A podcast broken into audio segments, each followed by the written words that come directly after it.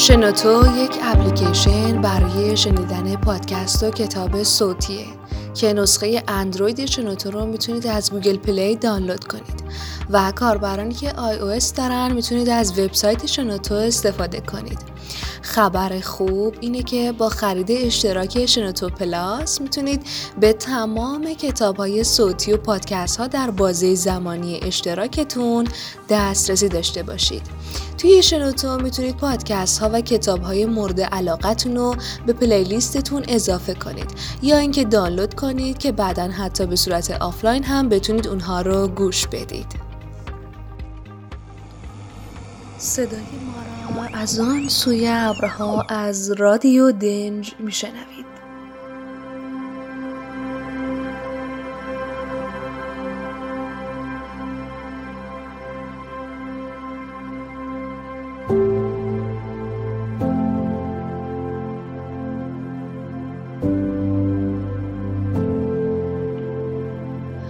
سلام گرم تابستونه به شما رادیو دنجی های عزیز.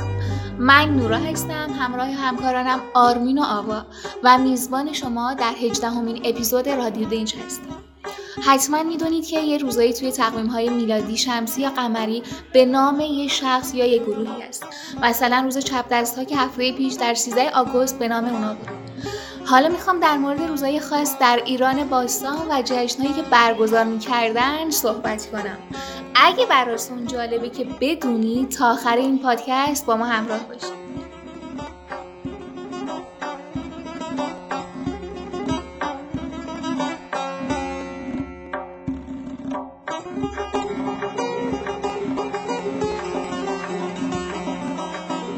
جشنهای ایران باستان از قدیمی رویدادهای تاریخی در ایران هستند.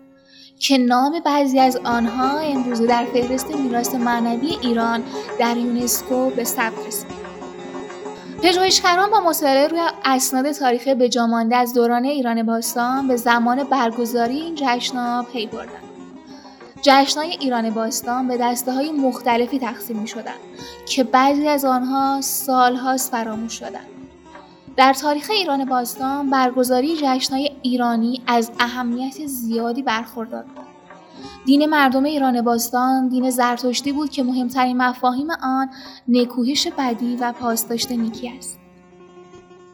بر این اساس مردم ایران باستان جشنهای گسترده‌ای برای نکوداشت نیکی و برقراری اتحاد و همدلی میان خود برگزار می‌کردند.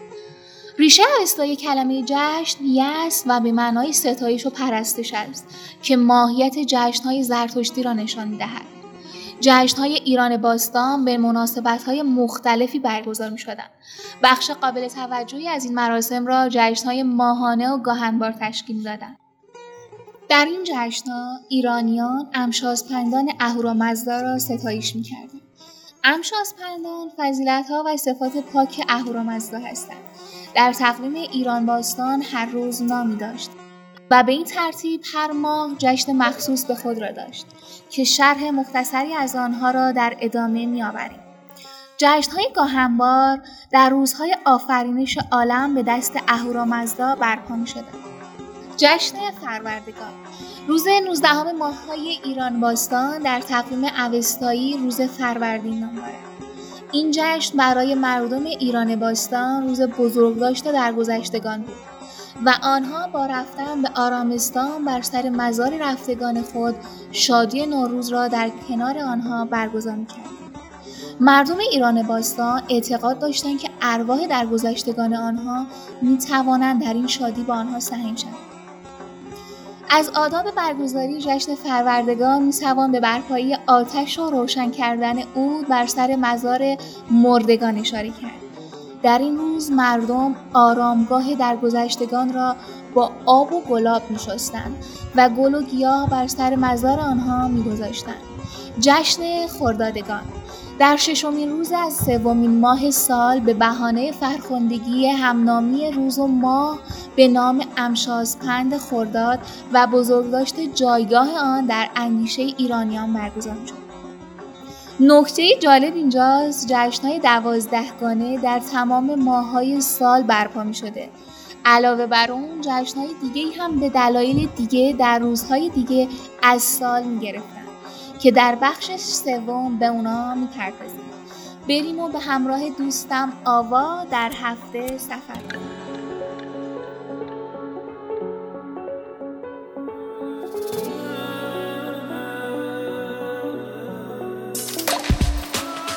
داره برگا میریزه زمین سرد هوا بارونه. ببین کوشی چرا سنگ می‌زنم گوشید خاموشی؟ داره مهمون من میشه در دست تو توی این کوچه سرد می‌خوام. بیای ها کنی تو دستم با نفسات. بیای گرمم کنی منو سرگم کنی. از کوچه جمعم کنی. بیای زمانو برعکس کنیم نباید دست دست کنی. یا گرمم کنی منو سرگم کنی. از کوچه جمعم کنی. بیای زمانو برعکس کنیم نباید دست دست کنی. سلام. آوا هستم و قرار در هفته سفر کنیم.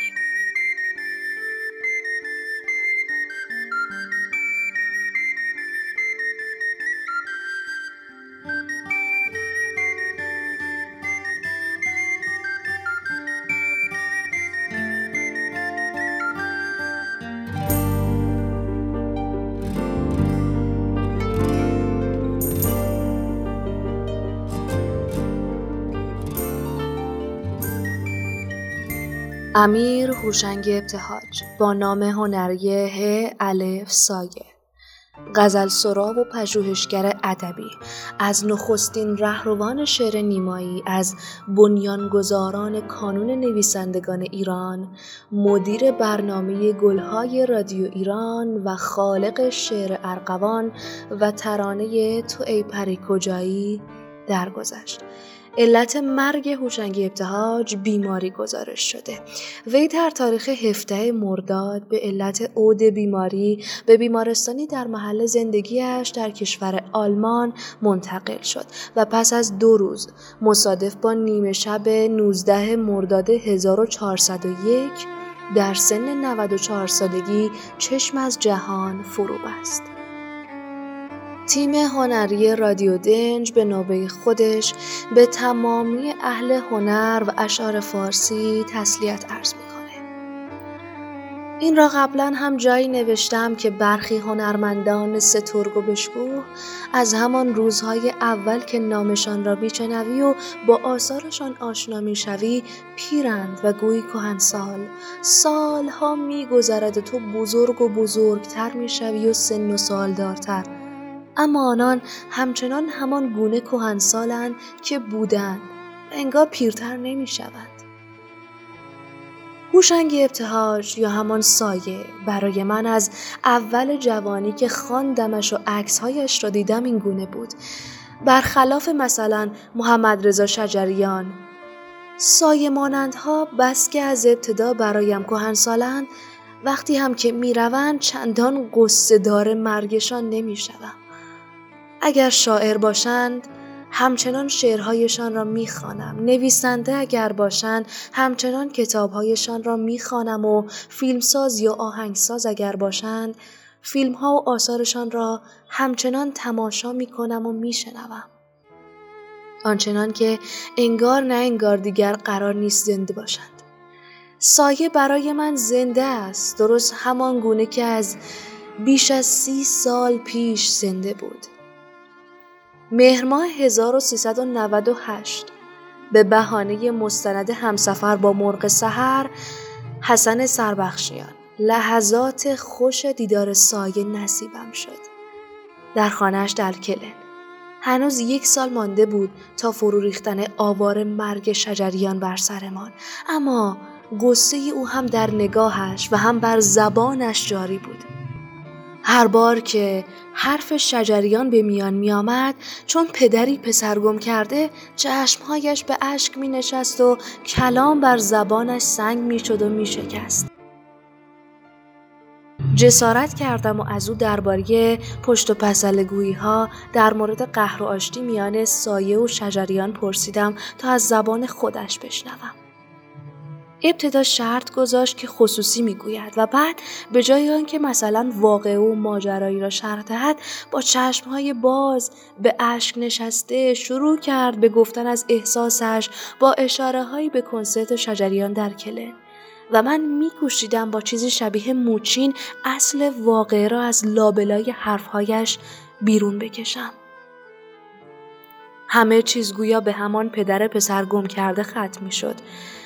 توقع پدرانه داشته بود که شجریان اگر به کلن می رود بی هیچ حرف و حدیثی یا بی خیال هیچ حرف و حدیثی نخست مهمان او باشد اما چنین نشده بود. البته گفت که سرآخر شجریان آمد و نشستند و هر دو حق رفاقت کم مثال دیرینه را ادا کردند. آخرین بار صدای سایه را همین اواخر تیر ماه پس از بستری شدن در بیمارستان شنیدم که می گفت به مرگ بگویید منتظر من نباشد. سایه مرگ ندارد. راست می گفت سایه مرگ ندارد و خاکسترش هم گرد خاموشی نمی گیرد. همچنان که از اول هم که سترگ بود و بشکوه بود و کهنسال هیچ مرگ نداشت. این هم یادداشتی کوتاه در باب جناب هوشنگ ابتهاج امیدوارم از این بخش خوشتون اومده باشه. بریم به ادامه معرفی جشنهای ایران باستان با خانش دوستم نورا.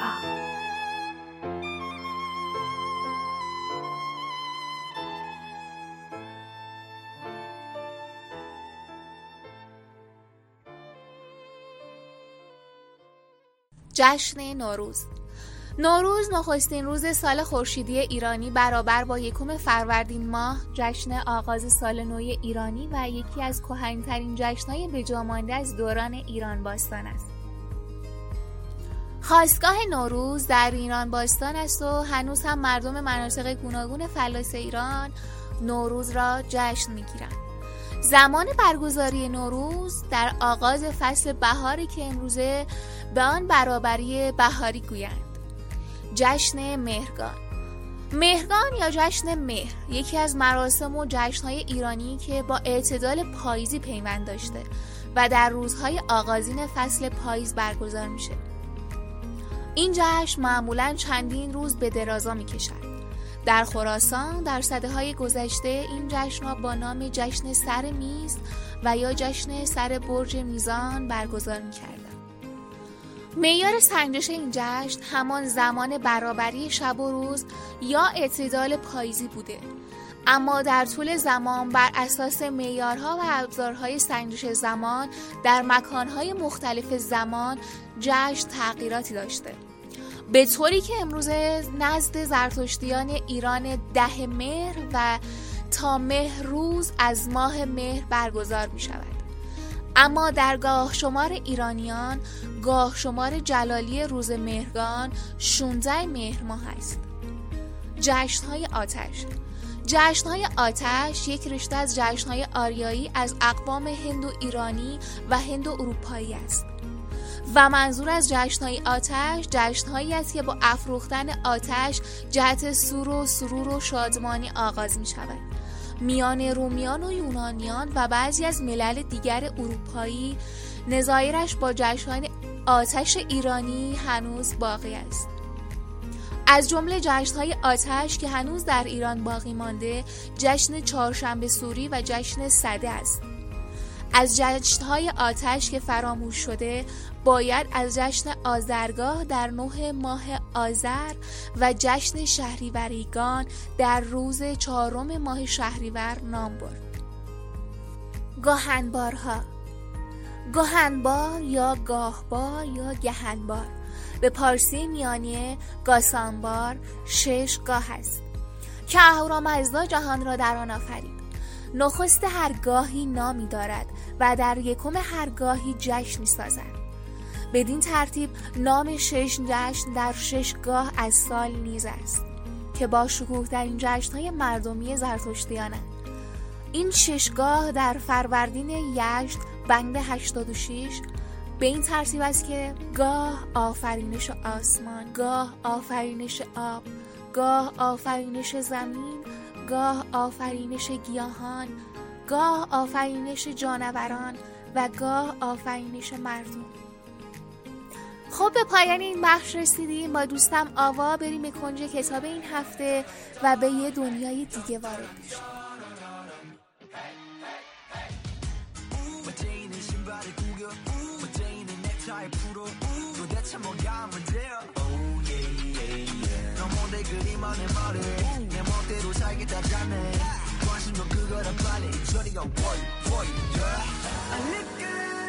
I No, I don't need to take the high road, high road. I'ma go, ready to go. 일어나, no dance.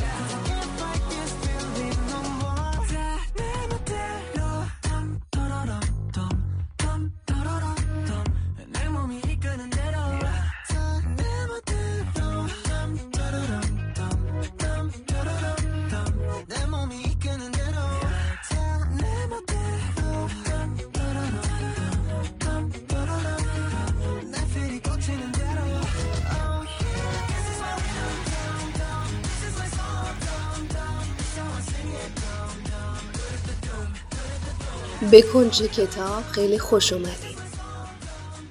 سفر کردن همیشه جذابیت های خاص خودشو داره.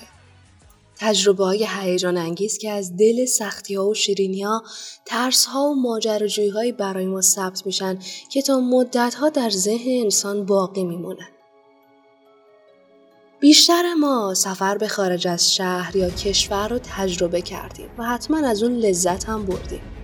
با وجود اینکه در عصر دنیای امروز انسان موفق شده کیلومترها از سطح زمین دور بشه مثلا به کره ماه سفر کنه یا به عمق آبها بره اما سالیان خیلی دور این قدرت تنها در داستانها امکان پذیر ژول یکی از نویسندگانیه که در زمانی که هنوز علم پیشرفت نکرده بود کتاب 20 هزار فرسنگ زیر دریا رو نوشت. داستانی که سفری ماجراجویانه به عمق آبها رو روایت می‌کنه.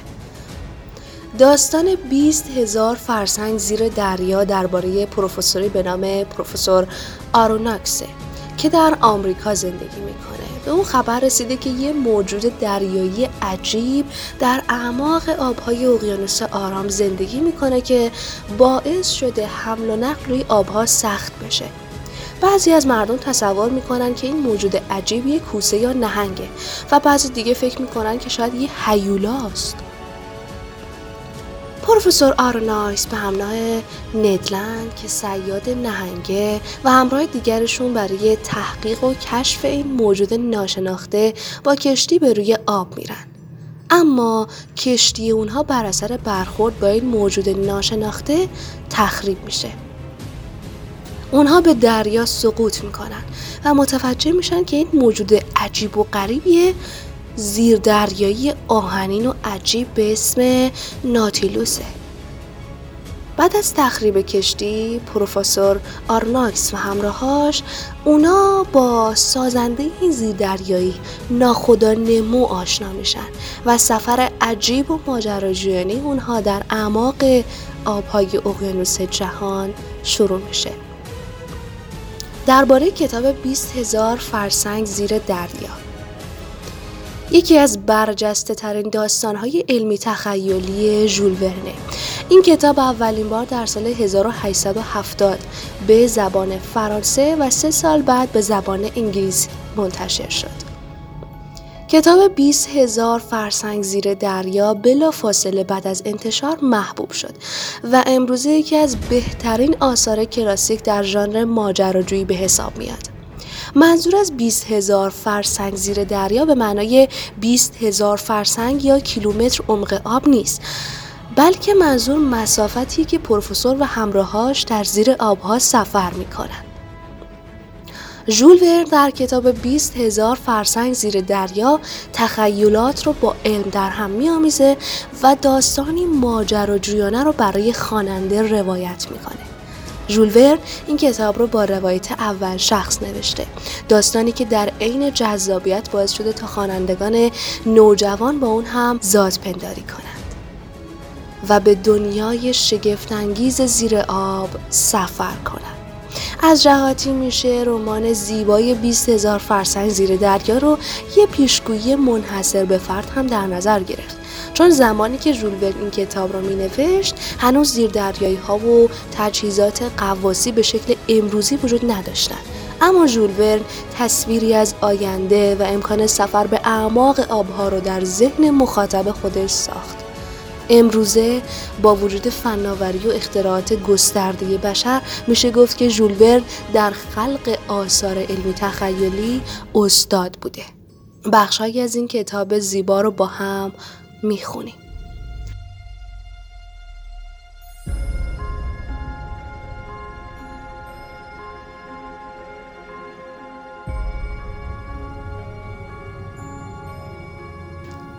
در سال 1866 اتفاق عجیبی افتاد که باعث وحشت و نگرانی دریانوردان، بازرگانان، صاحب کشتیها، ناخداها و به خصوص سران کشورهای اروپا و آمریکا شد.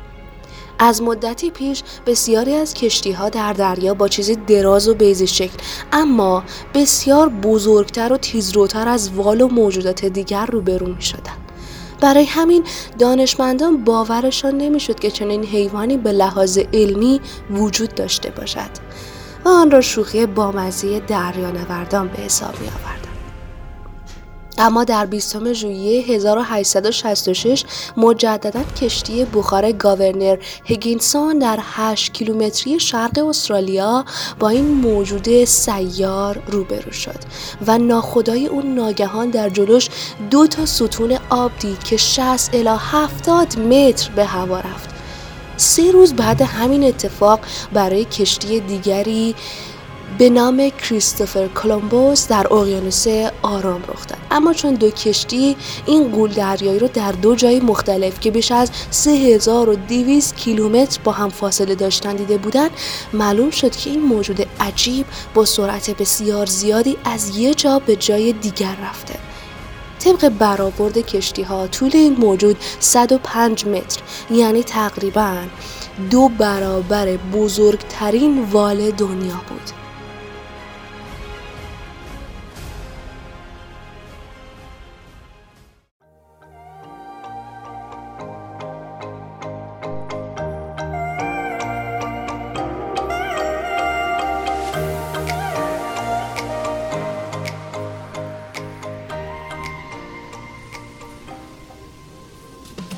آیا می‌دونستی که یکی از روش های مجازات در زمان قدیم گذاشتن کلاهی بزرگ و ناموزون بر سر گناهکار و گرداندن او در سطح شهر بود؟ تا شخص مجرم که شکل مزهکی پیدا کرده بود توسط مردم کوی و برزن مورد تمسخر قرار گرفته و خار و خفیف بشه. در مکتبخانه های قدیم هم برای مجازات کودکان خاطی از همین روش استفاده می شد. اصطلاح کلاه گذاشتن که میان مردم رایج شده است از همینجا می آید. زیرا شخصی که به سادگی و راحتی فریب می‌خورد میان دوستان آشنایان انگشت نما شده و احساس خار و خفیف شدن پیدا می کند. هرگاه میزان فریب خوردگی شخصی زیاد باشد صفت گشاد را هم به اصطلاح اضافه می کنند و می‌گویند کلاه گشادی سرش رفت.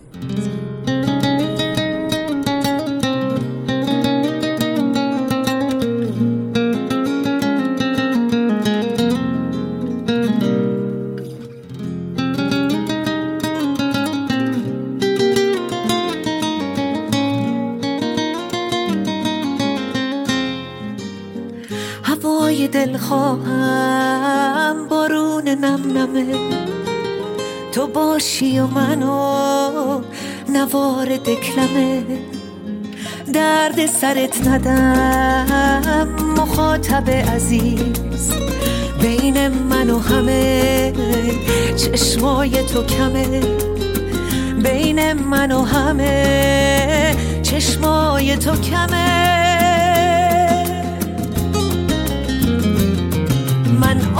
عاشق تو هم که این همه خوبی دلتنگ تو میشم. وای چه غم خوبی عشق گذشته نیست. بمونه پشت سر دست منو بگیر. قلب منو ببر بین منو همه. دوستان عزیزم به پایان این اپیزود رسیدیم. امیدوارم از این برنامه نهایت لذت رو برده باشید. خوشحال میشم اگه نظرات ارزشمندتون رو با ما به اشتراک بذارید و در کانال رادیو دنج در شنوتو و دریچه در تلگرام ما رو همراهی کنید. خب در بخش پایانی برنامه قطع از استاد هوشنگ ابتهاج رو میشنویم. با ما همراه باشید. آن درخت کهن منم. شبم از بی ستارگی شب گور. در دلم پرتو ستاره دور. آزرخشم گهی نشانه گرفت. گه تگرگم به تازیانه گرفت. بر سرم آشیانه بست کلاخ.